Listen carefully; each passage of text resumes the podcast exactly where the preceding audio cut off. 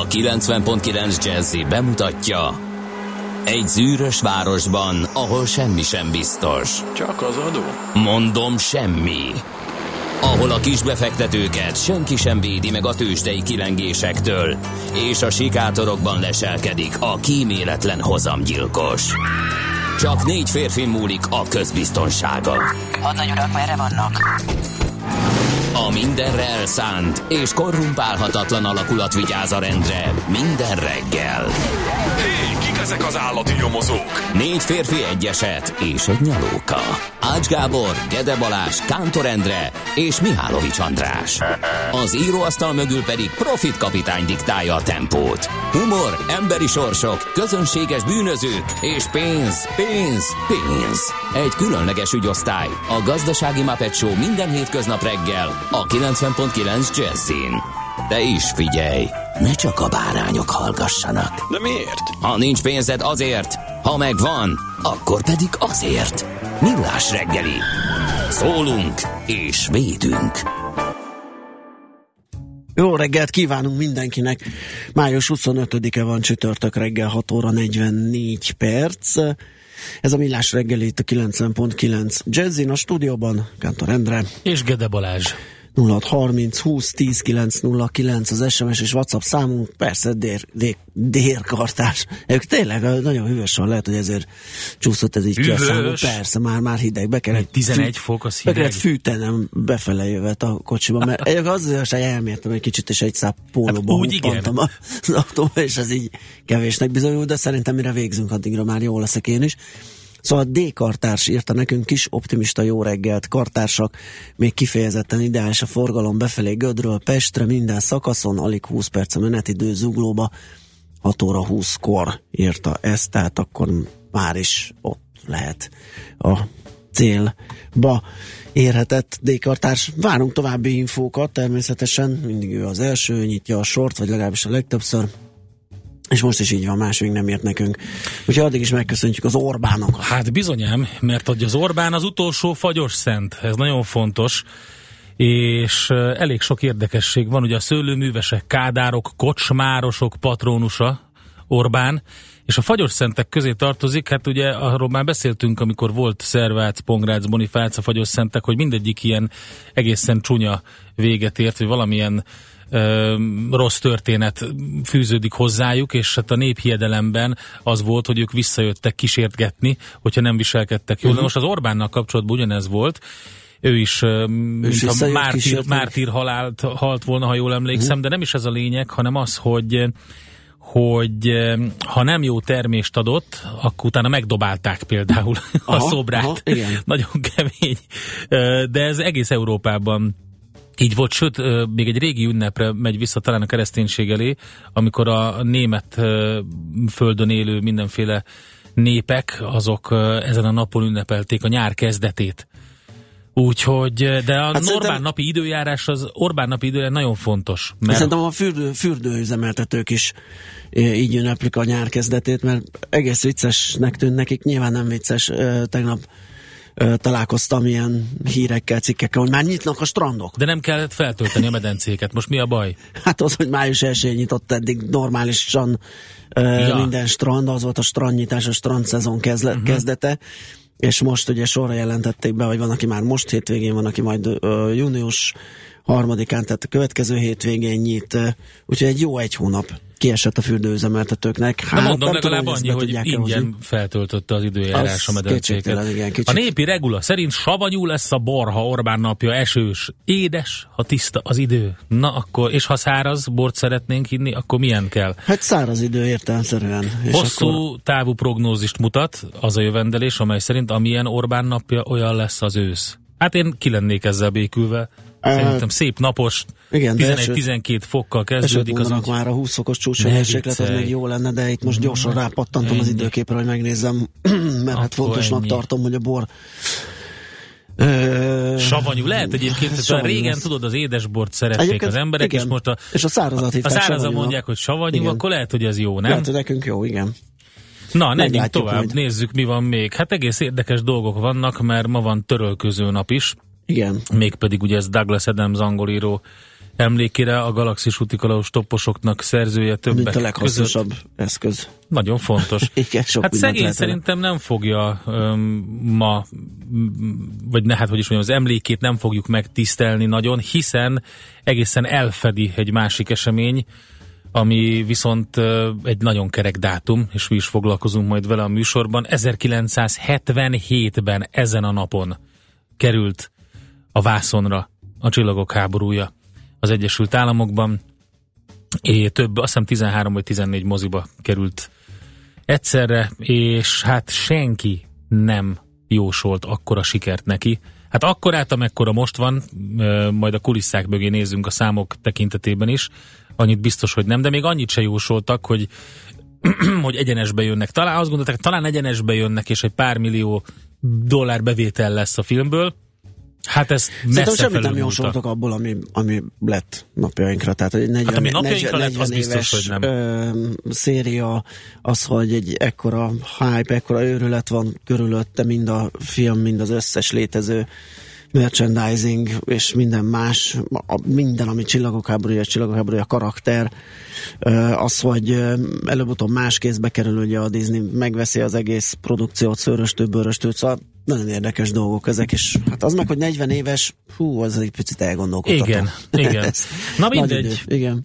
Belemegyünk majd a Jó. műsor ö, ismertetésbe, mert mondom lesz erről szó, de mondjuk el, hogy kik születtek még a mai napon, mert fontos emberek is. 1879-ben DNS Valéria, táncpedagógus, filozófus, az első magyar női egyetemi tanár. Aztán van, akkor hölgyeket előre veszük. Kócián Éva, világbajnok, asztali teniszező, 1936-ban született ő és Sir Ian McKellen angol színész, a Gandalf a gyűrűk urából, ő pedig 1939-es. Igen, sokak szerint ő a rózsaszín Gandalf, de valójában ez egy mm, buta vicc arra, hogy egyébként, hogy a homoszexuális mozgalom aktivistája igen. ő, és a lényeg a lényeg, hogy egy óriási színészről van szó, aki hát nem csak nyilván a Gandalfban, hanem sok minden másban is bizonyított már, több Shakespeare szerepben. Úgyhogy én, én nagyon szeretem az ő munkásságát. A 63-as Mike Myers, kanadai születésű színész, aki tehát nyilván a, először a Wayne világában ismert meg a világ, aztán uh, Sir Austin Powersként bizonyított, de nekem az is nagyon tetszett, amit a Tarantino filmben a Becstelen Brigantikban ö, alakított, mint az egyik ö, brit... Becstelen Brigantikban ö, Mike Myers. Igen, igen, nagyon Tényleg? vicces. Igen, igen, Fú, jó pofa. nagyon nincsen meg. Szóval igazából a Mike Myers tud sokkal többet. Ő az, a, az, a, az egyik olyan színész, aki ebbe, ezekbe a bugyuta szerepekbe Aha. bele lett így ö, valahogy így hozta neki a sors, és igazából tud egy picit ő többet is ennél. Vannak egy páran, de hát nyilván azt is vártuk el tőle. Hát A Vén világa azon nagyon nagy volt annak idején. És 1975-es születésű Lauren Hill, amerikai énekesnő, rapper, zenész, rekordproducer, színésznő, aki hát voltak keményebb pillanatai is az életében, aztán egyenesbe jött, és szerencsére alkot. Úgyhogy ő rájuk, vagy őket érdemes kiemelni a mai születésnaposok közül. 0630 20 10 909. Jött is a textil dealertől friss információ, sziasztok, az m bevezető kezd beállni a nagybanitól, ezt kaptuk, ez tehát a legutóbbi, köszönjük szépen. És akkor, hát még van egy percünk, gyorsan elmondjuk, hogy mi lesz a műsorban, természetesen piaci összefoglaló, és lapszemle is lesz, de itt a 7 órás, 7 órás kezdésben a lapszemle és az ébresztő témánk helyet cserél. Mert hogy először a Star Wars-ról fogunk beszélgetni Barta Zoltánnal, a Magyar Star Wars Klub vezetőjével. Kicsit Kicsit nem, nem, nem is tudom, mit lehet majd 6 percben beszélni. Hát nagyon sok mindent kéne, de az a lényeg, Igen. hogy azért egy picit beszélgetünk a hazai vonatkozásokról is. Ugye itt a vasfüggöny megakadályozta a nagy filmproducereket, hogy belenyúljanak a dolgokba, és rengeteg hazai poszter, akciófigura, mindenféle merchandise keringett, és egyébként ezek eléggé busás áron kelnek el. Most többek között erről is beszélünk majd vele. Aztán ingatlan rovatunkban arról beszélünk, hogy vidéken is rákapcsolt az új lakáspiac, illetve hogy a nyaralókkal mi a helyzet. Ez egy nagy kérdés, és természetesen mindenképpen érdekes az ingatlanpiac tekintetében. Balog Lászlót hívjuk majd az ingatlan.com vezető gazdasági szakértőjét. Hazai piac rovatunkban az FHB kivezetésről, nem kivezetésről, csúszásról, mi lesz? Hát meg az á- árazásról. Árazásról. Elég, elég érdekes, hogy többféle alternatívája van annak, hogy hogy lehet ezt számolni. Palko Pisti ezt meg is írta a portfolio.hu, most egy picit majd szóban fogadjuk, hogy mire, mire lehet számítani. Nagyon érdekes, mert a legnagyobb, a legpozitívabb végkifejletet egyelőre nem árazza a piac, nem meri. Majd meg is kérdezzük, hogy miért nem. Aztán 8 óra után Vas Gábort várjuk ide a Microsoft Hungary vállalat és partner kapcsolat üzletek vezetőjét vele már korábban is beszélgettünk a KKV-k digitalizációjáról, adatkezelés, feldolgozás, CRM, Pályázati lehetőségek. pályázati lehetőségek, ez így is van, fontos. úgyhogy egy csomó minden terítékre kerül, amikor itt lesz. Futómű rovatunkban a káros anyag kibocsátási botrányról beszélünk, hogy a Chrysler is, ugye, és a Daimler is úgy látszik, hogy érintett kezd lenni, vagy hát, hogy nem biztos, hogy érintett, de azt tuti biztos, hogy mind a kettőt kivizsgálják, és nem minden stimmel. Várkonyi Gábort hívjuk majd állandó szakértőnket. Részvénymustrát tartunk, nemzetközileg Kababik Józsi segít az Erste befektetési ZRT üzletkötője. Utána gasztronómiai rovatunk lesz 9 óra után, majd tőzsdét nyitunk. IT rovatunkban pedig az Invitex Solutions műszaki igazgatója Kemendi Zsolt beszél majd arról, hogy hogyan lehet csoportosítani, megkülönböztetni a legfontosabb fenyegetettségeket az üzleti IT-ben. DDoS támadás, ki a hacker, mit csinál, milyen vírusok, milyen spammek vannak. Hát a mai esti millás estnek is ugye ez a fő témája, úgyhogy gyakorlatilag megelőlegezzük ezzel a beszélgetéssel az estét. Aki szeretne eh, esetleg, és, és azt gondolja befér esetleg, még a Facebook oldalunkon eh, regisztrálhat a mai millás estre. Eh, 6.30-kor kezdődik a program a Momban, a Paulán sörözőben, úgyhogy oda várunk szeretettel mindenkit. Katona Csaba sör történész is ott lesz. Előtte pedig Frész Ferenc a Cyber Services-től és Gölc Dénes a Panda Security-től velük, velük fogunk a ransomware-ekkel, zsarolóvírusokkal ö, foglalkozni. Kezdjük el a szagát akkor, jó? Öm, 1977-ben, ahogy ezt egyébként öm, elénekli, az a, nem akarom bemondani az énekes nevét, mert akkor talán mindenki tudni fogja, hogy miről van szó, de az biztos, hogy egy kis humorral fűszerezzük a Star Wars megemlékezést, és ezt a 40 évet. A long, long time ago, in a galaxy far away, Naboo was under an attack. And I thought me and Qui-Gon Jinn could talk the Federation into maybe cutting them a little slack. But their response, it didn't thrill us. They locked the doors and tried to kill us. We escaped from that gas, then met Jar Jar and Boss Nass. We took a bongo from the scene and we went to feed to see the Queen. We all wound up on Tatooine. That's where we found this boy.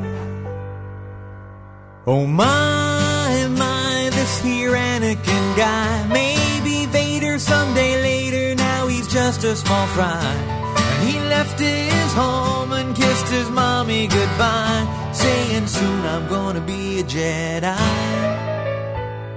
Soon I'm gonna be a Jedi. Did you know this junkyard slave isn't even old enough to shave? But he can use the force, they say. Ah, do you see him hitting on the queen? Though he's just nine and she's fourteen, yeah, he's probably gonna marry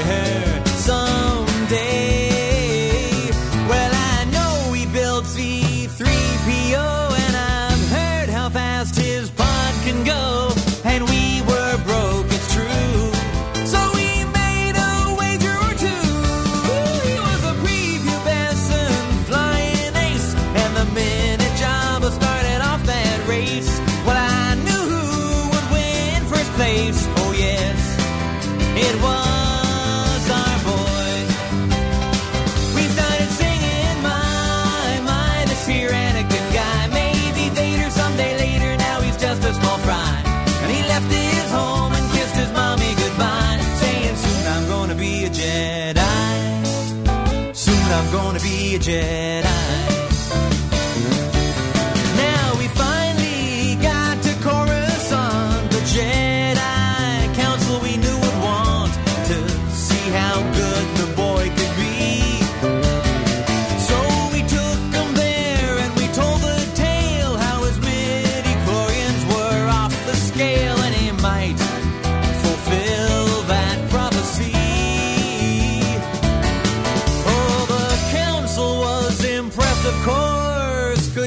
bring back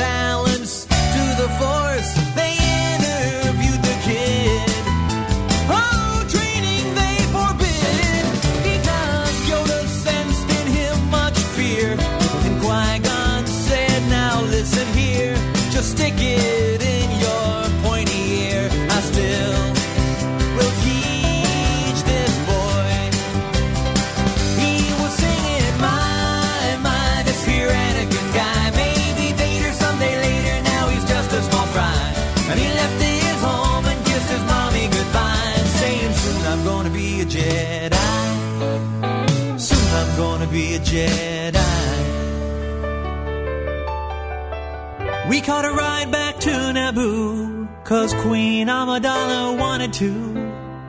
I frankly would have liked to stay.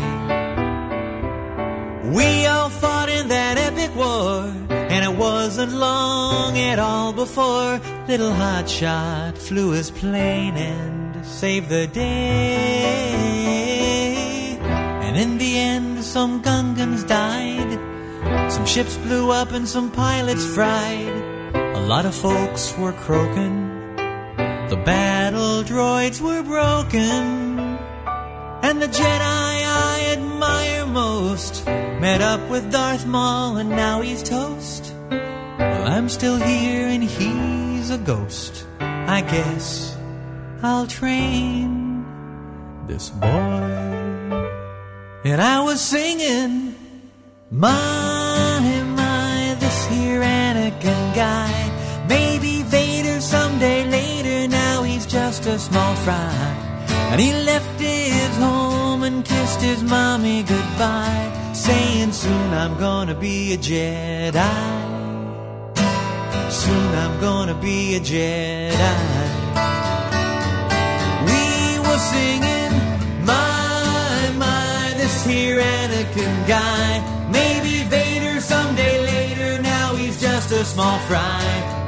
He left his home and kissed his mommy goodbye, saying, Soon I'm gonna be a Jedi. Hol zárt? Hol nyit? Mi a sztori? Mit mutat a csárt? Piacok, árfolyamok, forgalom a világ vezető parketjein és Budapesten. Tősdei helyzetkép következik. A Tősdei helyzetkép támogatója a hazai központú gyógyszeripari vállalat, a Richter Gedeon nyerté. Hát a Budapest értéktőzsdén gyakorlatilag folyamatos volt a lejtmenet, egy órakor mondjuk az megállt, és kiegyenesedett a, a, a, a az árfolyam diagram, ami az index mozgását mutatja, és így kioldalazott szépen a nap végére. A, azzal együtt 480 pontos esésben zárt a mutató, ez 1,4%-kal kevesebb, mint az előző napi 34.251 pont lett a záróértéke, és tette mindez 9,7 milliárdos forgalom mellett. A vezető részvények közül ezzel együtt a Telekom tudott emelkedni 2,1%-kal 468 pontra, a többiek viszont estek, egy méretesebbet az OTP 2,2%-kal 8663 forintra, a Richter 1,7%-kal kereken 7000 forintra, a MOL pedig 9%-kal 21.895 forintra, és az FHB, amiről ma még szó lesz, az egy, majdnem egy százalékkal emelkedett 560 fejezte be a napot, és egyébként a maga nemében komoly forgalom mellett 346-47 millió forint volt, ami olyannyira komoly, hogy ezzel megelőzte például a Magyar Telekomot, ami csak 293 forintban, forintnyi Telekom részvényel kereskedtek tegnap. Hát Európában érdekes volt a szitu, mert Londonban 0,4%-os emelkedéssel zártak, Frankfurtban viszont csökkent a DAX, és a párizsi mutató is minusszal fejezte be a napot. A Brent, ugye az északi tengeri alaptípus 15 centes csökkenéssel 54 dolláron állt, amikor vége volt az európai tőzsdéknek. Amerika viszont úgy tűnik, hogy nem tud megállni, és újabb pluszakat halmozott föl. Közben ugye az arany ára és az olajára is mértékel, mérsékelten esett tovább. Úgyhogy a eseménytelen kereskedésben sikerült azért pluszokat összehozni, a Nasdaq emelkedett a legjobban majdnem 1 kal az S&P 0,2-del, a Dow Jones is 0,2-del fejezte be följebb a kereskedést, mint előtte, és a VIX Index az pedig tovább szánkázott lefelé, úgyhogy tényleg azt lehet mondani, hogy hogy nem nagyon van komoly emelkedés, de azért szép, óvatos erősödés van. Um, aztán, hogyha jól láttam, az olaj is egy picit megfordult, meg az arany is később. Japánban pedig jelen pillanatban fél százalékos plusz van, hogy ott is ez az óvatos emelkedés a jellemző. A Hewlett Packard részvényei erősödtek, aztán még az Nvidia-é tudott erősödni. A Bank of America esett, a General Electric is majdnem 1,6%-kal, és a Ford is majdnem 1%-kal. Úgyhogy hát kíváncsian várjuk, hogy lesz-e valamiféle változás itt az OPEC döntés kapcsán. Tőzsdei helyzetkép hangzott el a Millás reggeliben. A Tőzsdei helyzetkép támogatója a hazai központú gyógyszeripari vállalat, a Richter Gedeon nyerté. Itt van, megjött Barba papa. Schmidt Andi. Igen, és mit tenni van itt a stúdióban. Híreket fog mondani, minden oké, okay, Andi? Hangod van? Még nincs. Még ni- már van. Megjött a hang. Mondjuk a hang. a mikrofonon van, inkább így mondanám, Ez hangom az. az. ma Itt van a nagyon- hang a stúdióban. Elmondják nekem a legfrissebb. Ránéztem a bandira. Ugyanilyen király, tiszta köbbüki. Hát ezt nem láttam még. Figyelj, Lefotóztam, de egy őrizgetem, Ezt te alkottad? ezt figyelj, kénytelen voltam. Jó. Magyar ember, ha nincs Mondjuk flexed és szilód, a- akkor, Igen. akkor csak is kizárólag Nem volt még róla szó? A nem, egy olyan, bilincs, olyan az- füles van Kántor Endre ö, haja ritkán benőtt fején, amit egy ilyen kötegelővel rá rögzített egy Az a bilincs, szivacs az a darabot. műanyag bilincs, az nem? a kábelkötegelő. Kábelkötegelő, az is, igen. Így van. És a kötegelőnek a szabad végei Nyomta a fejemet. fölállnak, és antennaként.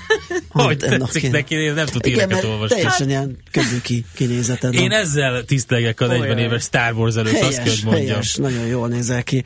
Na, ö, hírek jönnek, aztán ö, jövünk vissza, és folytatjuk a millás segélyt a 90.9 Jazzin.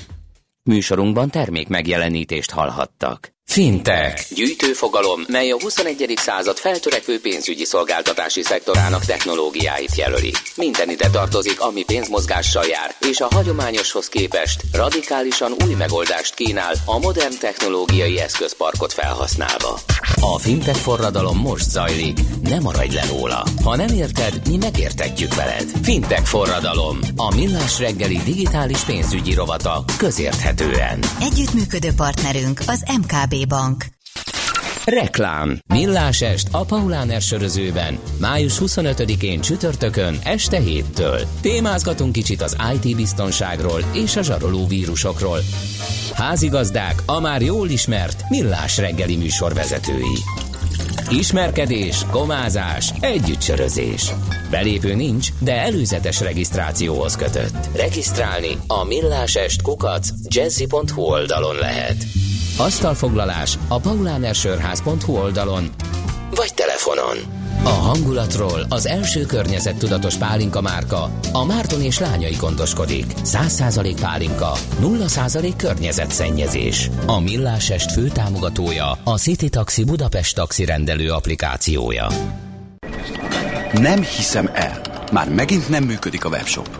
Bele sem merek gondolni, hány megrendelést veszítünk azzal, hogy akadozik a net. Ha ön biztos technikai hátteret szeretne vállalkozásának, váltson most Vodafone vezetékes adat és internet szolgáltatásokra, akár 99,9%-os rendelkezésre állással. Legyen az ön vállalkozása is Ready Business. Vodafone. Power to you. A tájékoztatás nem teljes körű. További információ a vodafone.hu per vezetékes adatoldalon. Reklámot hallottak. Hírek a 90.9 Jazzin Schmidt Anditól. Befejeződött a hétfői Manchesteri merénylet áldozatainak azonosítása. Csak nem 300 településen gyorsul az internet, és beázott a Duna Aréna. Ma még elszórtan kialakulhatnak záporok, egy-egy zivatar sem kizárt, de a nap is kisüt, 22 fokig emelkedik a hőmérséklet. Jó reggelt kívánok, 7 perccel múlt 7 óra. Összesen heten vannak már őrizetben a hétfői Manchesteri merénylet ügyében. Öt embert, köztük a merénylő bátyját Nagy-Britanniában fogott el a helyi rendőrség. Az öngyilkos elkövető fiatalabb testvérét és az apját pedig Líbiában vette őrizetbe a tripoli hatóság. Az áldozatok azonosítása befejeződött. A merényletben 22-en meghaltak és több mint 60-an sebesültek meg. Szakértők szerint nem kizárt egy újabb támadás Nagy-Britanniában, ezért a legmagasabb szintre emelték a terrorkészültséget. A kiemelt helyszíneken katonák is járőröznek a rendőrökkel. A terrorizmus elleni fellépés is témája lesz az állam és kormányfők mai brüsszeli találkozójának, amelyen először vesz részt Donald Trump amerikai, valamint Emmanuel Macron francia elnök. Jens Stoltenberg a szövetség főtitkára bemutatja a NATO új székházát.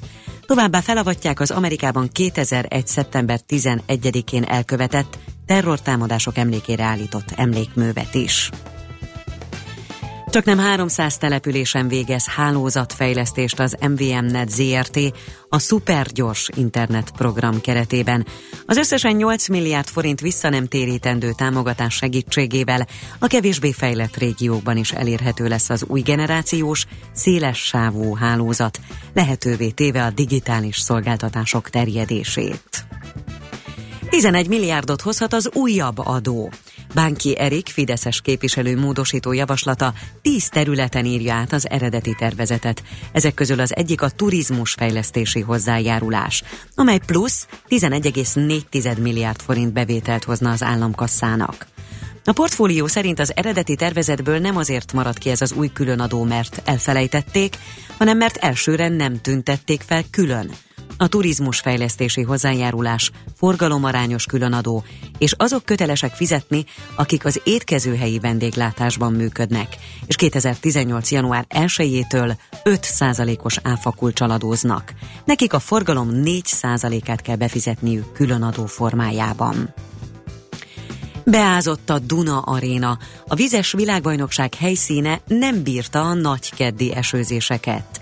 Az Index videójában látható, hogy az aréna irodahelyiségében majdnem ugyanúgy szakadt, mint odakint. A portál úgy tudja, hogy volt olyan helyiség, ahol a beázás miatt az áramellátás is szünetelt. A Duna Aréna körülbelül 22-41 milliárd forintból épül. Rozsdásodnak a riói olimpiai érmek. Erre panaszkodott, mint egy száz, főként amerikai sportoló. A riói szervező bizottság szerint a hőzöngők harabdálták vagy leejtették a medálokat, ezért sérülhetett meg rajtuk a lakréteg.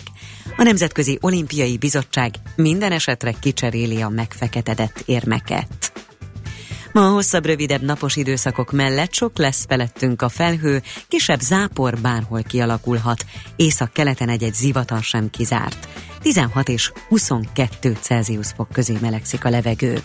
A hírszerkesztőt Schmidt-Tandit hallották friss hírek legközelebb, fél óra múlva. Budapest legfrissebb közlekedési hírei a 90.9 Jazzin a City Taxi Dispécsejétől. Jó reggelt kívánok, köszöntöm Önöket a City Taxi Dispatcher központjából. Hűvös szeles időben, de jó tempóban haladhatnak a főváros útjain, és íme néhány lezárás, amely a későbbiekben fennakadást okozhat. Taxis kollégáktól tudjuk, hogy a belvárosban a Csányi utcát a Király utcától lezárták szétdobált törmelékek miatt. Egyelőre itt nem autózhatnak. Kollégáink jelezték azt is, hogy a harmadik kerületben a Pacsirta mezőúton befelé a Perc utca magasságában mérik az autók sebességét óvatosan a gázpedálokkal. A 12. kerületben az Ötvös úton tűzoltók dolgoznak, ezért az Ordas utcánál lezárták, a forgalmat rendőrök irányítják. A testvérhegyi lejtőn tart még az útjavítás, ahol tegnap előtt beszakadt az út, így a Kubik utcától felfelé, ezt is lezárták. És megkezdődött a közműépítés a 11. kerületben a Villányi úton, ezért a Tasvezér utca után a Móricz Zsigmond körtér felé útszűkületre számítsanak, az építkezés várhatóan június 7-éig tart. Végül egyirányosították 18. kerületben a Darányi Ignác utca és a Puskás Ferenc utca egy-egy szakaszát. Figyeljék a táblákat, ne rutinból vezessenek. Balesetről szerencsére nem kaptunk hírt, további kellemes rádiózást kívánunk. A hírek után már is folytatódik a millás reggeli, itt a 90.9 jazz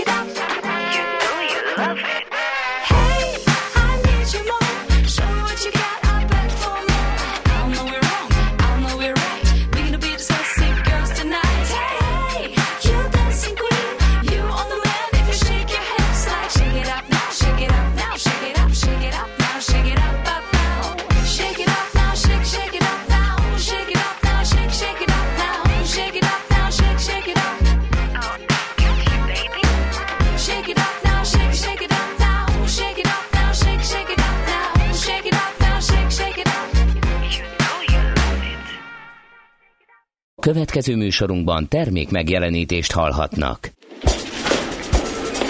A reggeli rohanásban könnyű szemtől szembe kerülni egy túl szépnek tűnő ajánlattal. Az eredmény krétával körberajzolt tetemes összeg. A tethelyen a gazdasági helyszínelők, a ravasz, az agy és két füles csésze és fejvállalakzat. A lehetetlen küldetés megfejteni a Fibonacci kódot. A jutalom egy bögre rossz kávé és egy olyan hozamgörbe, amilyet még Alonso Mosley sem látott. Millás reggeli, a 90.9 Jazzy Rádió gazdasági mapetsója. Vigyázat! Van rá engedélyünk! Együttműködő partnerünk a BMW 5-ös Touring forgalmazója a BMW Magyarország. Köszöntünk minden kedves hallgatót, május 25-e van, csütörtök reggel 7 óra 17 perc. Menjünk tovább a millás reggelivel itt a 9.9 uh, Jazzin Kántor Endrével. És Gede Balázsral. É, 0630 20 10 909 az SMS és WhatsApp számunk.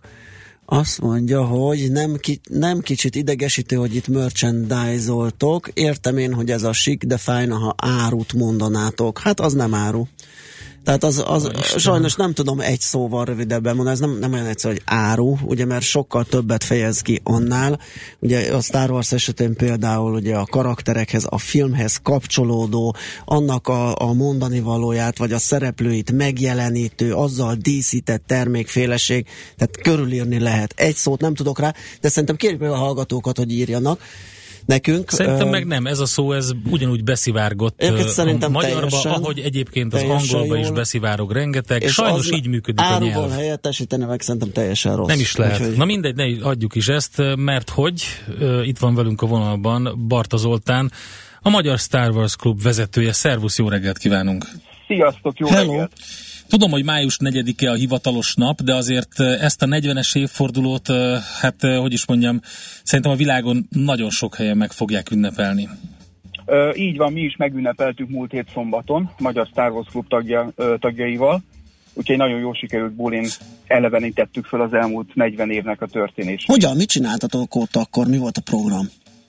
Csináltunk egy speciális saját gyártású ilyen dokumentum összeállítást, ami hát nem 77-től, hanem 73-tól ö, bemutatta a Star Warsnak a történetét. Ugye George Lucas akkor vetette először papírra a Star Warsnak az első vázlatait, és akkor még ugye Richard Nixon volt az Egyesült Államok elnöke, tehát most egy olyan történelmi távlatról beszélünk, ami valami elképesztő dolog, akár a mi életünkben, akár mások életében is, tehát ez már tényleg a sok generációnak a, a történetiségét mutatja be ilyenkor. Oké, okay, papírra vetette az ötletet a megvalósításig, vagy hát a vászonra kerülésig azért eltelt egy pár év, és ha visszaolvassuk az annáleszeket, akkor hát jól, erő, erősen rá kellett bírni a stúdiót arra, hogy, hogy támogassa ezt pénzzel, ezt a projektet. Így van, és csak egyetlen egy ember volt, akinek a nevét érdemes megle- megjegyezni, ő Ellen Led Jr. volt egy producer, aki támogatta George Lucas, mindenki más ellene volt ennek a projektnek, olyannyira, hogy amikor moziba került 77. május 25-én, ugye mindössze 32 moziban mutatták be az Egyesült Államokban, és a, a stúdiónak, a Foxnak a másik filmje, a Smokey és a Bandita, az meg valami 1600 moziban ment, mondván, hogy ez lesz a nyár nagy blockbustere. Aztán persze felébredtek. Igen, de Burt Reynoldsnak ez, ez nem jött Igen. be. Persze sok minden Nem. bejött neki, meg egy klasszikus volt, film lett. Volt, de hát- valami, volt valamiféle kis bevétele, tehát nem arról van szó, de csináltak még hozzá két folytatást, és a harmadik az olyan csúfos bukás lett, ilyen 6 millió dollárral összesen, hogy azt mondták, hogy na akkor ezt ne erőltessük tovább, ha nem muszáj. Oké, szóval ö, azt gondolták, hogy talán egy pár millió bejön ebből a filmből, de olyan sokat ne reméljünk tőle. Igen, a, a kiadást akarták egy kicsit visszahozni, mert ugye a science fiction az nem volt egy olyan műfaj abban az időben, ami úgy iszonyatosan termelte volna a pénzt, és ugye 16 millió dollár volt nagyjából a film költségvetése mindennel együtt, és akkor azt mondták, hogy na, ha hogyha ez visszajön két-három hét alatt, és utána kifut a film, ugye Amerikában akkor is olyan 4-5 hétig tartott körülbelül egy filmnek a, a moziból való kifutása, ami nekünk akkor még ilyen szokatlan volt, mert nálunk évekig játszották a mozik a filmeket. Ott viszont azért elég gyorsan kipörget, kipörögtek már ezek a, az alkotások is. Na mindegy, szóval az volt a lényeg, hogyha visszajön a 16 millió dollár, amit belefetszöltünk, akkor már nagyon jók leszünk. Hát ugye ez sem így történt, tehát azért volt olyan mozi, ahol majdnem másfél évig játszották egy húzamban, például Filadelfiában. És ha jól látom, akkor elég komoly, tehát ilyen több mint 400 millió dollár jött össze, de az csak az amerikai piacon. Ez csak az amerikai piacon, így van, és uh, ki is számolta múltkor valaki, hogyha uh, átszámolják a, az infláció mértékével, akkor ez most ilyen elég tetemes összeg lenne, tehát valami másfél milliárd dollár lenne csak az amerikai piac, és 6,5 milliárd az egész világon, tehát elég, elég húzós lenne a mostani bevétele, egy, a mostani értékén számított bevétele ennek a filmnek. Oké, hát rengeteg számot tudunk még mondani, hogy mi történt azóta, meg hogy mit vartak még rá. Ami nagyon érdekes az, hogy ennek teljesen más élete volt itthon, és ennek láthattuk a jeleit a közelmúltban, amikor megjelentek olyan illusztrációk, amik ö, nem hivatalos ö, Star Wars illusztrációk voltak, de később azokat ö, Lucas megvásárolta, annyira tetszett neki, de nem menjünk ilyen messze, mert szerintem ilyen trafikokban mindenki vásárolt magyar akciófigurákat, és mindenfélét, amit itt lehetett kapni. Így van, ez egy nagyon érdekes történet volt a magyar, ugyanis a vasfüggöny innenső oldalán gyakorlatilag mindent meg lehetett csinálni, tehát olyan képregényt adhatott ki az itteni kiadó, ami, amihez semmilyen jogot nem adott a, a Lucasfilmnek a társvállalat, aki licenszjogot vett, vagy például olyan, ugye ezek a trafikos képsorozatok szintén, hát újságokból, mindenféle képeskönyvből fotóztak ki valaki, és úgy terítette vele a piacot, vagy például űrhajókat gyártottak, ilyen Y-szárnyú űrhajót is például, aztán ugye a, a, te is emlegetted, emlegetted az action figurákat, tehát olyan fantasztikus ipara volt Magyarországnak ezekből a termékekből, ami ma már nagyon nagy exotikum szerte a világon, és az amerikai gyűjtők például nagyon rá vannak kattanva, hogy ilyen, ilyen 70-es, 80-as évek magyar termékei. Tényleg? magyar. Ez ilyen fröccsöntött cuccok, amik esetleg itt-ott még sorjásak voltak, meg ilyenek. Igen, igen, igen, Őrület. igen. Hogyha nagyon jó állapotban van, megvan az eredeti ö, doboza, tokja, akármi, ö, akár, de volt olyan, hogy engem megkerestek, hogy az amerikai kongresszusi könyvtárban, a Washingtonban találtak egy pajtás magazint, és abban volt egy, egy Star Wars-os cikk és hogy nem tudnék nekik még ilyeneket küldeni, és akkor mondtam nekik, hogy menjenek föl a weboldalunkra, ott van egy Made in Hungary rovat, és dugig, amennyit csak bírnak annyit, és akkor nekiálltak letöltögetni a, az én weboldalamról ezeket, mert ugye ott ilyen leírásszerűen ott Igen. vannak fönt a, a cikkek, meg mindenfélék. Ha valakinek Úgyhogy, van egy ilyen Boba fettje, és még nem szedte ki a műanyag borításból, amit nagyon kétlek, de aha, akkor ezt mennyiért tudnám most elpasszolni? Hát sokért, sokért, tehát az ilyen, ez ilyen százezres nagyságrendű. Atya Komoly. De annak, annak tényleg az eredeti csomagolásnak kell Aha. lennie, és tehát ezt ugye lehet rajta látni a, a, Persze. a gyűjtők, meg a hozzáértők azért azt látják, hogy Nem most lett lehegesztve egy- van, egy így van. darab fóliával. Pontosan, pontosan. Említettél még a telefonunkban, amikor beszéltünk korábban, Fekete Péter játékot, Star wars Igen, vo- volt egy ö, olyan szegmense is, mikor ilyen kártyajátékokat, ilyen párkeresőt, Fekete Pétert, ilyeneket csináltak, és a, az volt az érdekesség, hogy a Darth Vader volt általában a Fekete Péter, és mi ezt el is neveztük rögtön Fekete Védernek ennek okán. és hát ugye ő volt a főgonosz már az első filmben, és hát akkor rögtön ő lett a, a, a ez, a, ez az alany, ugye a Fekete Péter, és oda is írták, hogy Fekete Péter konkrétan rá a kártyára a Darth Vader alá. Tehát ilyen nagyon, nagyon furcsa mutációja volt ez ennek a korszaknak. Um, nyilván sokat lehetne még erről beszélgetni, de te, mint nagy rajongó, meg hát ugye ez, ez az egész klub, ti mit szóltok a, az egész dolognak a, a kifutásához, hogy most merre fele evolválódik, fejlődik ez az egész? Hát most a jelen állapot szerint 2035-ig úgy nagyjából ki van találva ennek a menete, hogy milyen filmek, hogyan, milyen ütemezés szerint fognak jönni. Ha nem üt be valami nagy szétszó, akkor, akkor, akkor ez így is így fogják levezényelni, és én nagyon azt látom, hogy a 20-as évek gyerekán, vagy lehet, hogy még egy kicsit előbb, még rebootolni is fogják a régi trilógiát, mert ugye eltelt, most már akkor el fog telni 45 év, majdnem 50, Uh-huh. és ö, hát egy új generációnak, a következőnek már nem is Aha. tudom hanyadik, a régiek már nagyon porosak lesznek, és hát lesznek most új színészek, ugye Han Solo például, akit, akit újra elő lehet kaparni, és rengeteg új sztorit lehet majd köré építeni. Itt most lesz ugye jövő májusban egy, egy próbatétele, és hogyha ez bejön, akkor szerintem nagy előrelépést fognak tenni az irányba, hogy akkor a régi negyedik, ötödik, hatodik részt csináljuk meg újra. Hm? Új technológiával, új színészekkel, új külsőségekkel, úgyhogy Ez ez várható. Egy hallgató írja, hogy ö, Al Pacino által visszamondta Han Solo szerepét, erről tudtok valamit? Hát ugye a casting az elég hosszadalmas volt, és akkoriban fölvetődött az ő neve is, ugyanúgy, mint Kurt Russell és ugyanúgy, mint Aha. Christopher Walkené. Lucas inkább egy ismeretlenebb embert akart, azért Al Pacino már elég ismert volt akkor, legalábbis úgy, úgy a fiatal színészek kategóriájában is, de Lucas sokkal-sokkal ismeretlenebb arcokkal akarta megtölteni ezt az univerzumot, és nagyon jól tette, hál' Istennek. Tehát na- nagyon nagy Igen, bejött. hogy ez így alakult. Nem tudjuk, hogy Al Pacino milyen lett volna, de... Hát mint ahogy azt se tudjuk, hogy például Magnum szerep, vagy Magnumot játszó Tom Selleck milyen lett volna Indiana Jonesnak, úgyhogy Igen, hát Igen. szerencsére nem tudjuk, oké? Okay? szerencsére, igen, igen.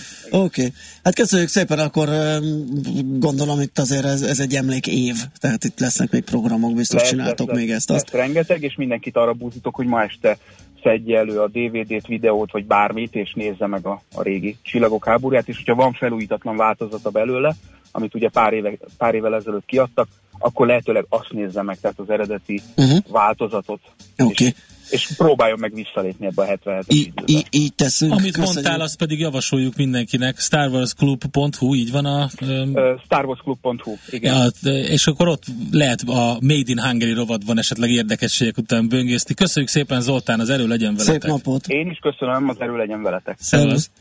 Barta Zoltán, a Magyar Star Wars klub vezetője volt a beszélgető partnerünk. Egy hallgató ennyit írt, hogy mekkora hülyeség ez a Star Wars. Éljen Tarantino. Megyünk akkor tovább, és egy unikummal fogunk, nem olyannal, egy unikális zenei, zenei darabbal megyünk tovább.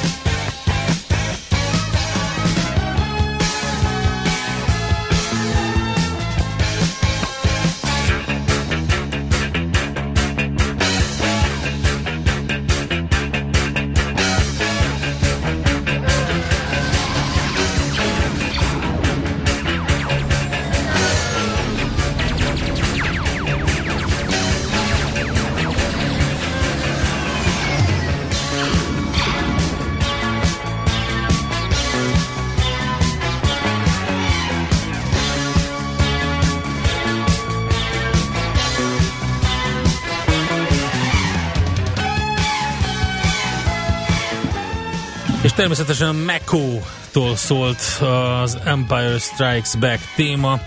Képzeld el ezt a uh, lemezt, és megjelent CD-n is, nagyon-nagyon-nagyon sok millió példányban adták el, mint az eredetit is. Volt egy Star Wars and Other Galactic Funk című lemezük, és utána élőben is eljátszották nagyon sokszor. Azt írja a rólunk, hogy Bandi nyugodtan volt be, hogy téged a jelenet a kantinban fogott meg.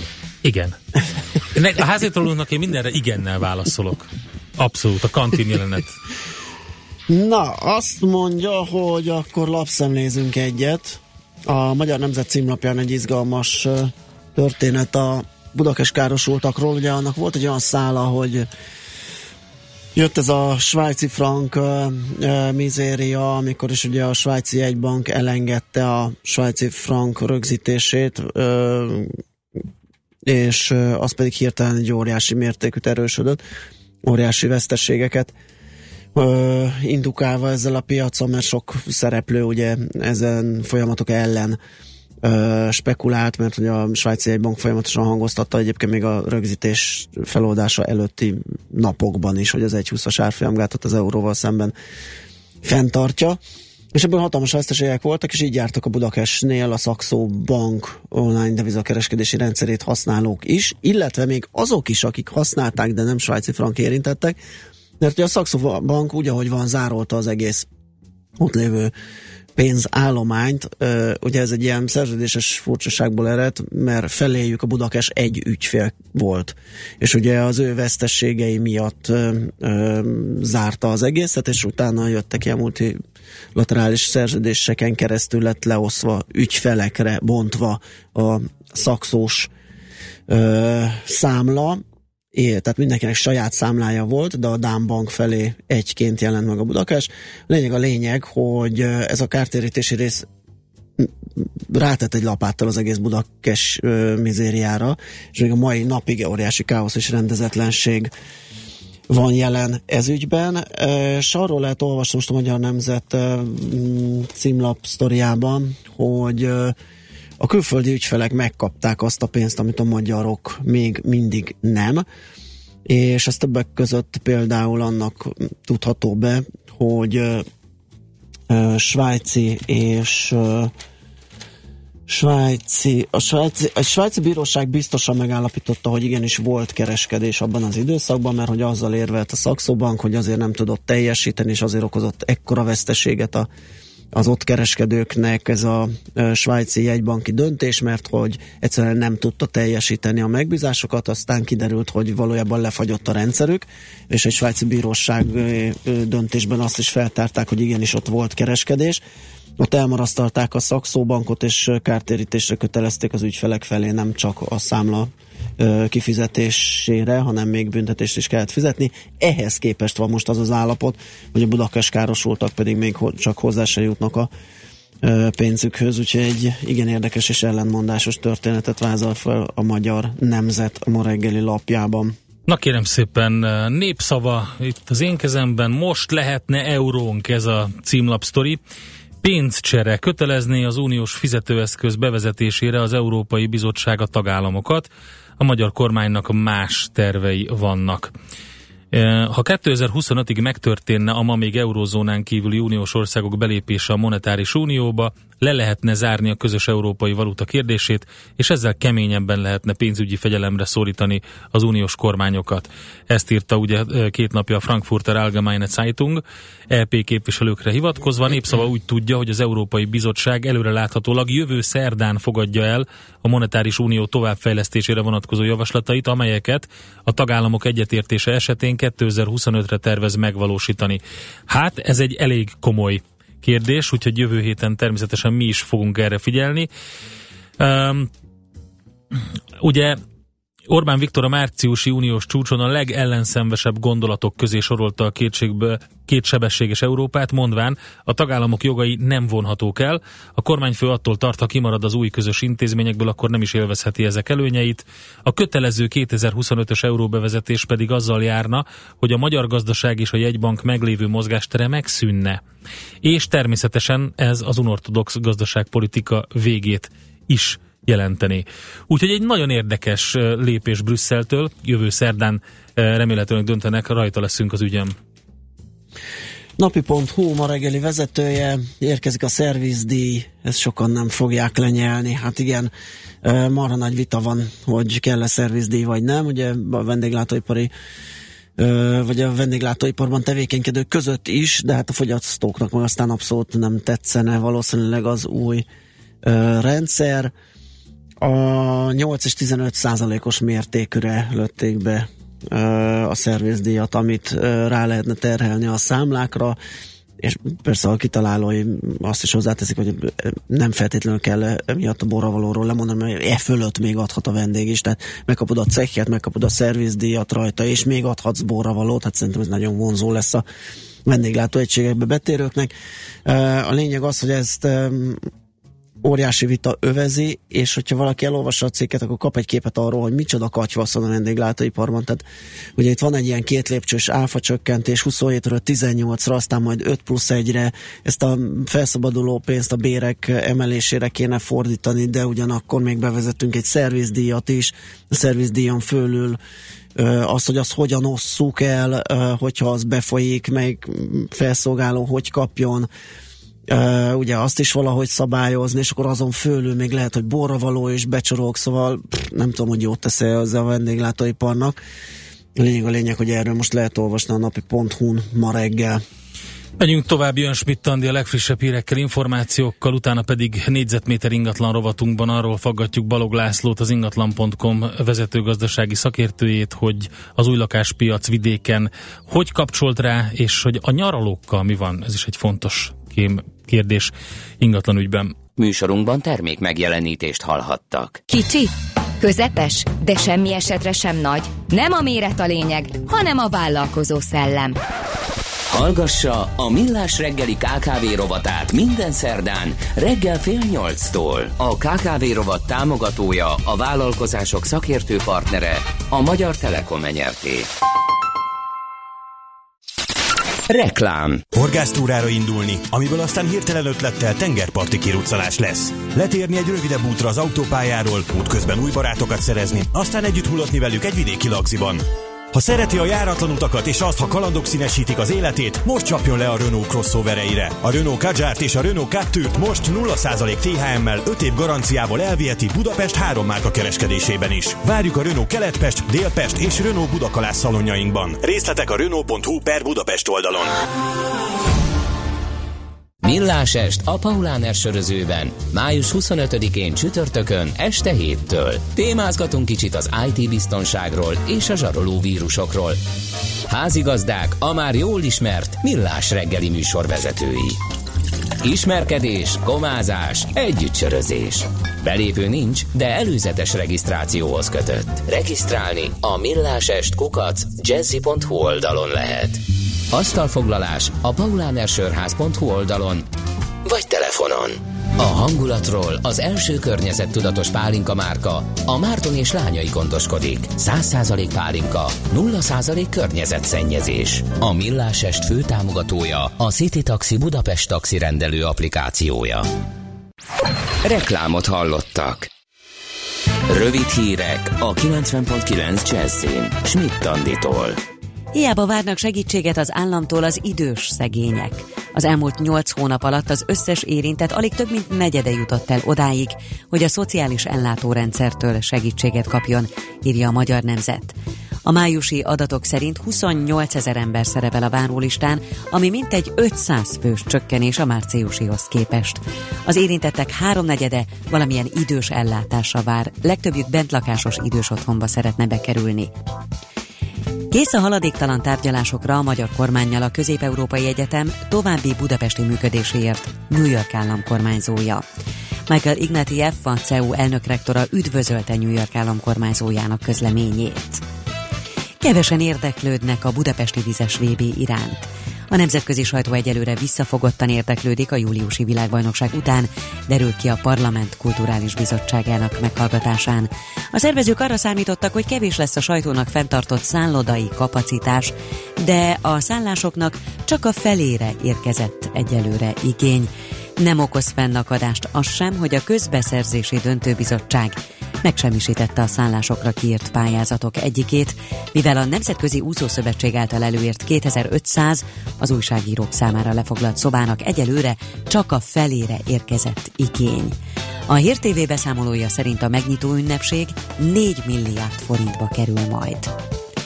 A kincsem hozta a legnagyobb filmes bevételt. Herendi Gábor filmje elsőként lépte át az 500 millió forintos álomhatárt. Ennyi bevételt magyar film még sosem hozott. Az eddigi csúcstartó a szintén Herendi által rendezett Valami Amerika 2 volt, amely 470 millió forintnál állt meg a mozikban. A közel 375 ezer nézőt vonzó kincsem két hónappal és egy héttel a bemutatója után érte el ezt a rekordot. A lovas kalandfilm azonban a nézőszámot tekintve még messze van az elsőségtől. A rendszerváltás óta bemutatott filmek közül egyelőre csak a tizedik legnézettebb, és vélhetően nem is fogja utolérni a miniszter félrelép 662 ezer nézőjét. Ma hosszabb, rövidebb napos időszakok mellett sok lesz a felhő, és kisebb zápor bárhol kialakulhat. Észak-keleten egy-egy zivatar sem kizárt. 16 és 22 Celsius fok közé melegszik a levegő. A hírszerkesztő Schmidt-Tandit hallották friss hírek legközelebb fél óra múlva. Budapest legfrissebb közlekedési hírei, itt a 90.9 jazz Jó reggelt kívánok! Budapesten egybefüggő a sor a Hidegkúti úton és a Nagykovácsi úton befelé, illetve a Hűvösvölgyi úton és a Budakeszi úton a Szilágyi Erzsébet vasor előtt. Akatozik az előrejutás az M1 m autópálya közös szakaszán a Gazdagréti felhajtótól és folytatásában a Budőrsi úton. De lassult a forgalom a Haraszti úton és a Grassalkovics úton befelé a közös csomópont előtt. Telítettek a sávok az M5-ös autópályán az autópiasztól, az M3-as autópályán az M0-as autótól, illetve a Váci út külső szakaszán a városközpont felé. A 16. kerületben a Bacsányi János úton a Margit utcánál a félútpályát lezárták közmépítés miatt, a váltakozó irányú forgalmat napközbeni jelzőlámpa szabályozza. A Gyömrői úton kifelé az Alán utca és a Rádai Gedeon utca között sávlezárásra készüljenek közmépítés miatt. Siling Zsolt, BKK Info. Következő műsorunkban termék megjelenítést hallhatnak. Következzen egy újabb dal a Jazzy Lounge 3 albumunkról.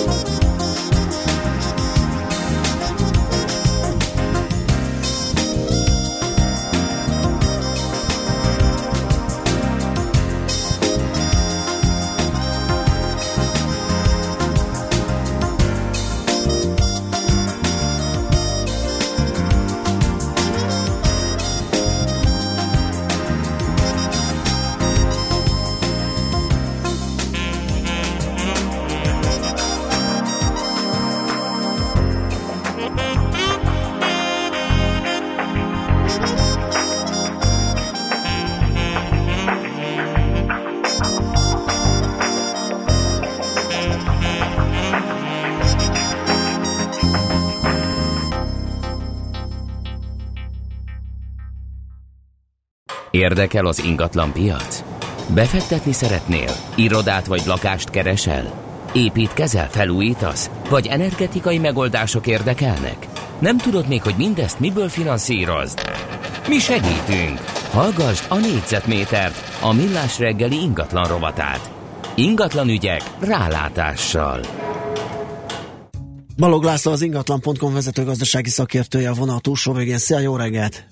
Sziasztok, jó reggelt, üdvözlöm a hallgatókat. Na, végre tudunk egy kicsit a vidékkel is foglalkozni ingatlan piaci szempontból, ugye kicsit ilyen fejnehéz ez az ingatlan piac, vagy legalábbis a körülötte röpködő hírek, folyamatosan Budapestről, meg Airbnb, meg Buli negyed, meg, meg ilyenektől hangos a, a híradás.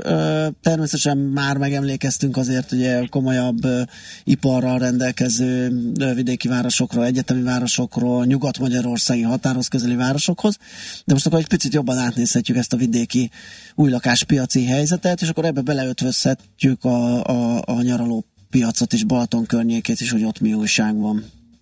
Igen, ez a két szegmens nagyon felkapott lett az elmúlt időszakban, hiszen a 2016-tól kezdődően az új lakásfejlesztések egyre nagyobb szerepet kapnak az ingatlanpiacon, viszont vidék is kezd felzárkózni ahhoz a lendülethez, amit tulajdonképpen Budapest központtal indult el egy, más, egy másfél évvel ezelőtt. Uh-huh.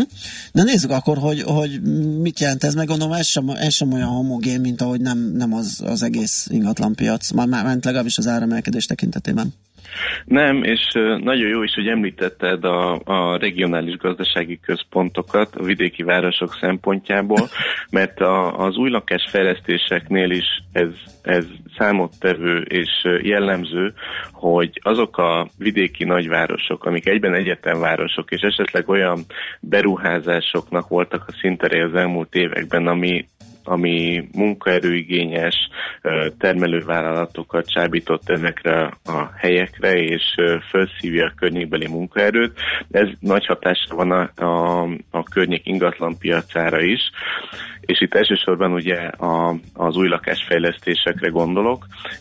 Számtalan fejlesztés indult el ezekben a nagyvárosokban, és itt már ugye nem csak Győrt mint, az elmúlt évek mintapéldájaként emlegetett város lehet fel, felemlegetni, hanem ugyanúgy föl, fölzerkozott Kecskemét, Debrecen, Szeged, ezek mind-mind olyan lokációk, amik népszerűk a beruházók körében, vagy akár még Székesfehérvárt is ide lehet sorolni. És ami egyébként nagyon érdekes, hogy ez már a, az eredmények szintjén is kezd megjelenni, mert az elmúlt hetekben publikált 2017 első negyedéves építési statisztikák alapján az átadott új lakások száma a vidék, vidéken 89%-kal nőtt, vagy több mint 80%-kal nőtt, míg Budapesten mintegy 50%-kal csökkent ez uh-huh. persze nem azt jelenti, hogy Budapesten most már nem épülnének új lakások, és leáldozóban van a piac, hanem inkább csak a, a, az átadások ütemezése az, ami, ami az amúgy egyébként mm, a, a bázishoz viszonyított visszaesést jelenti. Ez még abszolút nem ad okot aggodalomra, viszont az elég figyelemre méltó, hogy vidéken több mint 80%-kal nőtt a, az átadott új építési lakásoknak a száma. Igen, ez mindenképpen. Gondolom a, a középtávú tendenciák, trendek nem fognak jelentősen változni, tehát ugye gondolom itt az új lakáspiacot, a fejlesztést, meg a keresleti oldalt is az hajtja, hogy legyen az adott helyen munkaerő, legyen egyetem, infrastruktúra, tehát Gondolok itt arra, hogy egy olyan jelenség nem elképzelhető, hogy most itt esetleg ezek a városok nem bedrágulnak új lakás szempontjából, és kvázi alulértékelté válnak más nagyvárosok, és ezért ott is elindul egy áremelkedés. Igen, itt azért itt nagyon fontos kitérni a kereslet és a kínálat egyensúlyára, mert nem véletlen, hogy ezekben a kiemelt lokációkban fejlesztenek a beruházók, Ugye, ugyanis itt van meg az az igény, és itt van meg a fizetőképes kereslet az új lakás vásárlásra is, és a középtávú tendenciákat tekintve egyébként mind a használt, mind az új lakáspiacon nem, lát, nem látjuk veszélyben az ingatlanpiac ö, élénkülését a belátható időn belül, és ezt most a belátható időt ezt kb. két-három évre merem ö, így prognosztizálni. Viszont ö, óriási kérdés, hogy például a kedvezményes, az új lakások ö, értékesítésekor felszámítható kedvezményes 5%-os lakásáfa vajon meghosszabbodik-e 2020 után is, mert az egy eléggé nagy törést jelenthet majd a, a kínálatban és a keresletben is, hogyha visszaugrik 27%-ra az áfa kulcs, mert az egyrészt egy brutális drágulást okozhat, ami már-már a vevők számára megfizethetetlen árakat eredményezve, hiszen, hiszen hogyha egyik pillanatra a másikra mondjuk 20%-kal drágulnak a, az új lakásárak, azt már sokkal kevesebben fogják tudni kifizetni, és igazából a, a fejlesztőket és a beruházókat is ez, ez érdekli, hogy vajon mi lesz 2020 után, mert, mert az elég erős visszaesést okozhat az építési kedvben is. Világos, akkor picit nézzünk rá a nyaralópiacra, főleg a Balaton környéken. Nem tudom, hogy egyáltalán lehet-e másról beszélni, hogy a Velencei tó például mozog-e, emelkedik-e, mi a helyzet ezeken a területeken? A nyaralópiacot is az elmúlt évekhez hasonlóan a Balaton uralja. Uh-huh. Egyébként az ingatlan piaci szempontból azért egy nagyon különleges terület a Balaton, mert ez ide az ország bármely pontjáról érkezhetnek vásárlók. Tehát Budapesten kívül ez a másik és egyetlen olyan, olyan terület, ahova Győrből, Nyíregyházáról, Debrecenből, Budapestről bárhonnan uh-huh. érkezhetnek vevők. Ez egy likvid piac és látszik, hogy az ingatlanpiaci felendüléssel együtt a nyaralók is ugyanúgy elkezdtek drágulni.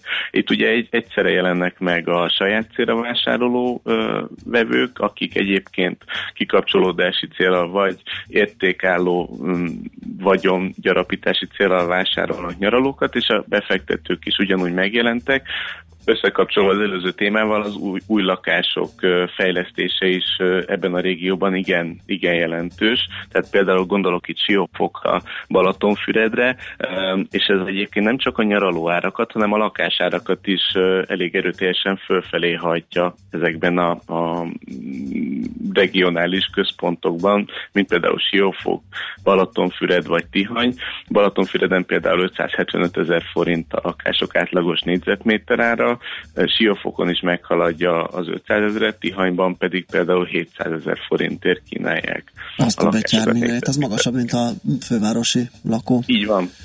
Ingatlan négyzetméter ár az átlagos. Aha. Jó, akkor Balaton az egyértelmű sztár, más helyek, tehát mint a Velencei tó, a Velencei tó is uh, érdekes, már csak azért is, mert uh, sokkal közelebb van Budapest. Igen, itt az a vonzerő, Nagy, ugye, tehát más, mint a Balaton. Nagyon jó az infrastruktúrális ellátottsága, uh-huh. tehát gyakorlatilag az M7-es ö, ö, miatt már azt lehet mondani, hogy a Velencei tó tulajdonképpen Budapest külső agglomerációjához tartozik. Nagyon sokan költöznek le egyébként ezekben a hetekben és napokban a Velencei tóra, és onnan ingáznak a munkahelyükre Budapestre, hiszen hogyha már egyszer valaki beül az autóba, és és úgy dönt, hogy ingázásra adja a fejét, akkor igazából mindegy, hogy érd értől állunk be a dugóba, vagy Igen. esetleg a Velencei tónál ülünk be a kocsiba, és még 5-10 percet autókázunk, hogy, hogy elérjünk a budapesti bevezető szakazig, és viszont az életminőség azért főleg a nyári hónapokban teljesen más. Világos. Oké, okay, Laci, köszönjük szépen, hogy egy picit átnéztük ezt a piacot is. Jó munkát kívánunk már, és szép napot. Nagyon szívesen nektek is szép napot kívánok. Szervusz. Balog Lászlóval az ingatlan.com vezető gazdasági szakértőjével néztünk rá a vidéki új lakáspiacra, a Balaton és a Velencei tó környékére. Négyzetméter ingatlan ügyek rálátással. A millás reggeli ingatlan rovata hangzott el. Went ballin' the other night Started drinking and got real tight I flew each and all my friends. Felt so good, I had to blow again. I said, Hey, bartender, hey man, look here. Draw one, draw two, draw three, four glasses of beer. Saw a chick sitting on the end. I said, Baby, can't we be friends? You look as sweet as you can be. Come on down and drink with me. I said, hey, bartender, hey, man, look here.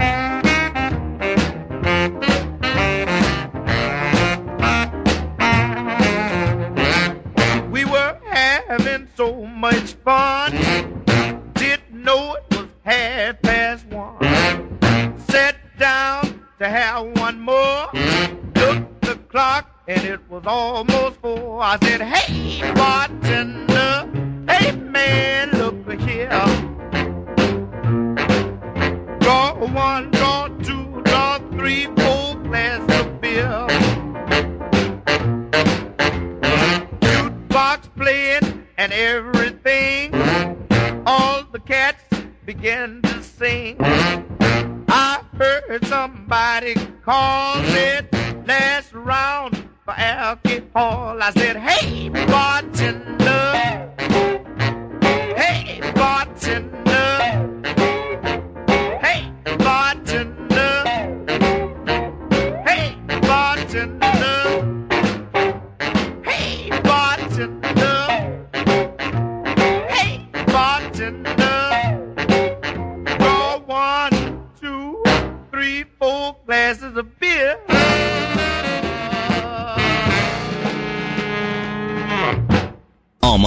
tőzsde közel van. A parketten hazai cégek magyarul beszélő papírjai várják, hogy megszólítsd őket. Légy szinkronban befektetéseiddel. Színes, széles vásznú magyarul beszélő tőzsdeblokk a Millás reggeliben. A rovat támogatója a Budapesti Értéktőzsde ZRT.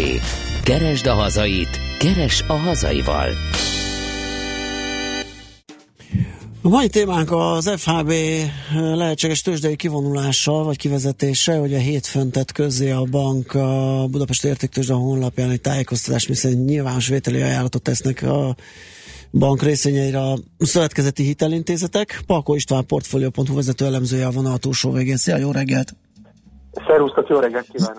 Hogyan kell ezt értelmezni? Most hétfőn a bank közzétette ezt a tájékoztatást, mi fog most történni?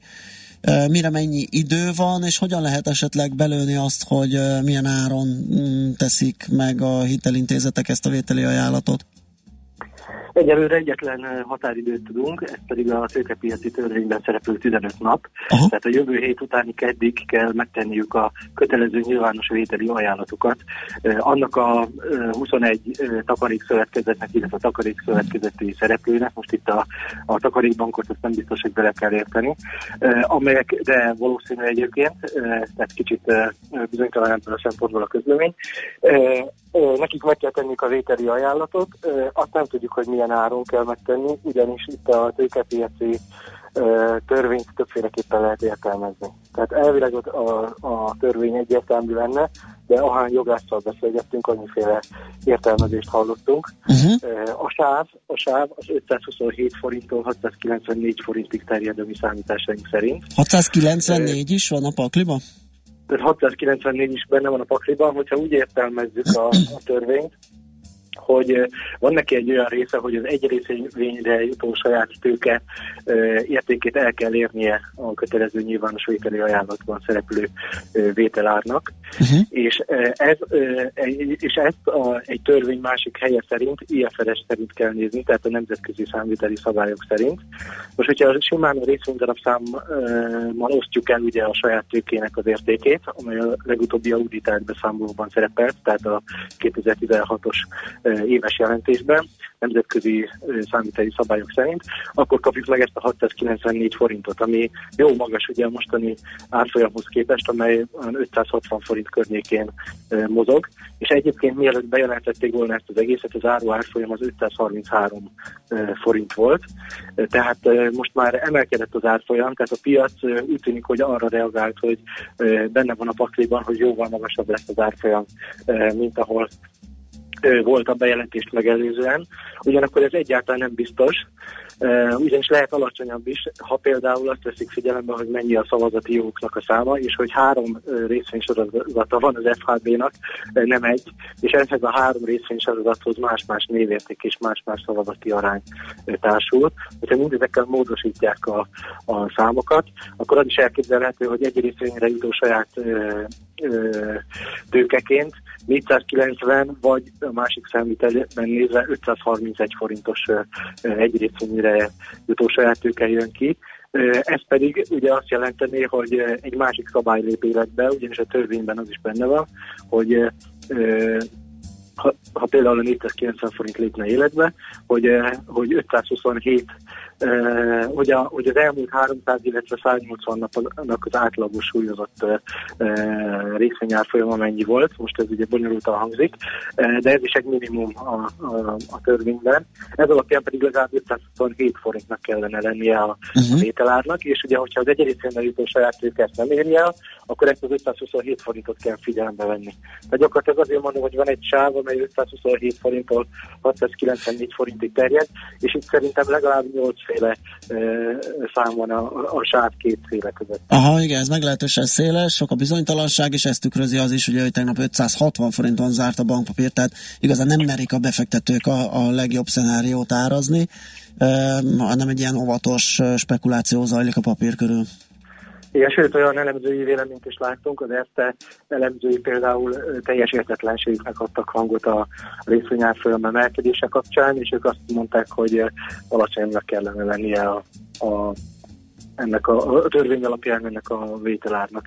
Igazából majd ö, két hét múlva, vagy két héten belül fog kiderülni az, hogy végül is milyen ajánlatot nyújtanak be a, a takarik szövetkezetek, és hát ugye ezt a Magyar Nemzeti Banknak is jóvá kell hagynia, mert itt kötelező nyilvános ajánlattételről van szó, és a tőkepiaci törvény meghatározza, hogy 25, illetve 33 százalék fölötti befolyásterülés esetén kell ilyen kötelező ajánlatot tenni, és ezt a Magyar Nemzeti Banknak is jóvá kell hagynia. És hát elképzelhető, hogy végül is a Magyar Nemzeti Bank fogja kimondani a végső szót, az ő értelmezése fog úgymond érvényesülni. Számítani, aha. Hát ez jó bizonytalan helyzet, úgyhogy akkor ezt nem, nem ajánljuk csak olyan sima befektetőknek, hanem inkább a hazárdírozást kedvelőknek, mert akkor a kockázat kedvelőknek. A kockázat kedvelőknek így is van. Oké, Pisti, köszönjük szépen, hogy azért elmondtuk, beszéltünk ezekről a lehetőségekről, és akkor nem egészen két hét múlva már okosabbak leszünk, hogy akkor ott lesz egy konkrét ár. Jó munkát, szép napot kívánunk neked! Igen, köszönöm, viszont kívánok. Szia! Palko Istvánnal a Portfolio.hu vezető elemzőjével beszélgettünk arról, hogy vajon milyen áron kerülhet felvásárlásra az FHB jelzálog bank, és hát ugye itt hallatszott, hogy igen széles a sáv. Használd ki a hazai piac adta lehetőségeket. Kereskedj itthoni blue chipekkel, vagy akár a kisebb kapitalizációjú cégek részvényeivel. A rovat támogatója a Budapesti Értéktősde ZRT, mert semmi sem jobb, mint a hazai. Ő papa írja, hogy teljesen elesett az ülői a klinikáknál kifelé, de befelé teljesen kaotikus úgyhogy nem jó a helyzet. Schmidt jön a friss hírekkel, aztán visszajövünk és folytatjuk a millás reggelit itt a 90.9 Jazzin, KKV-król, digitalizációról, vállalatirányítási rendszerekről fogunk beszélgetni. Vas Gábort várjuk ide majd a stúdióban Microsoft Hungary képviseletében.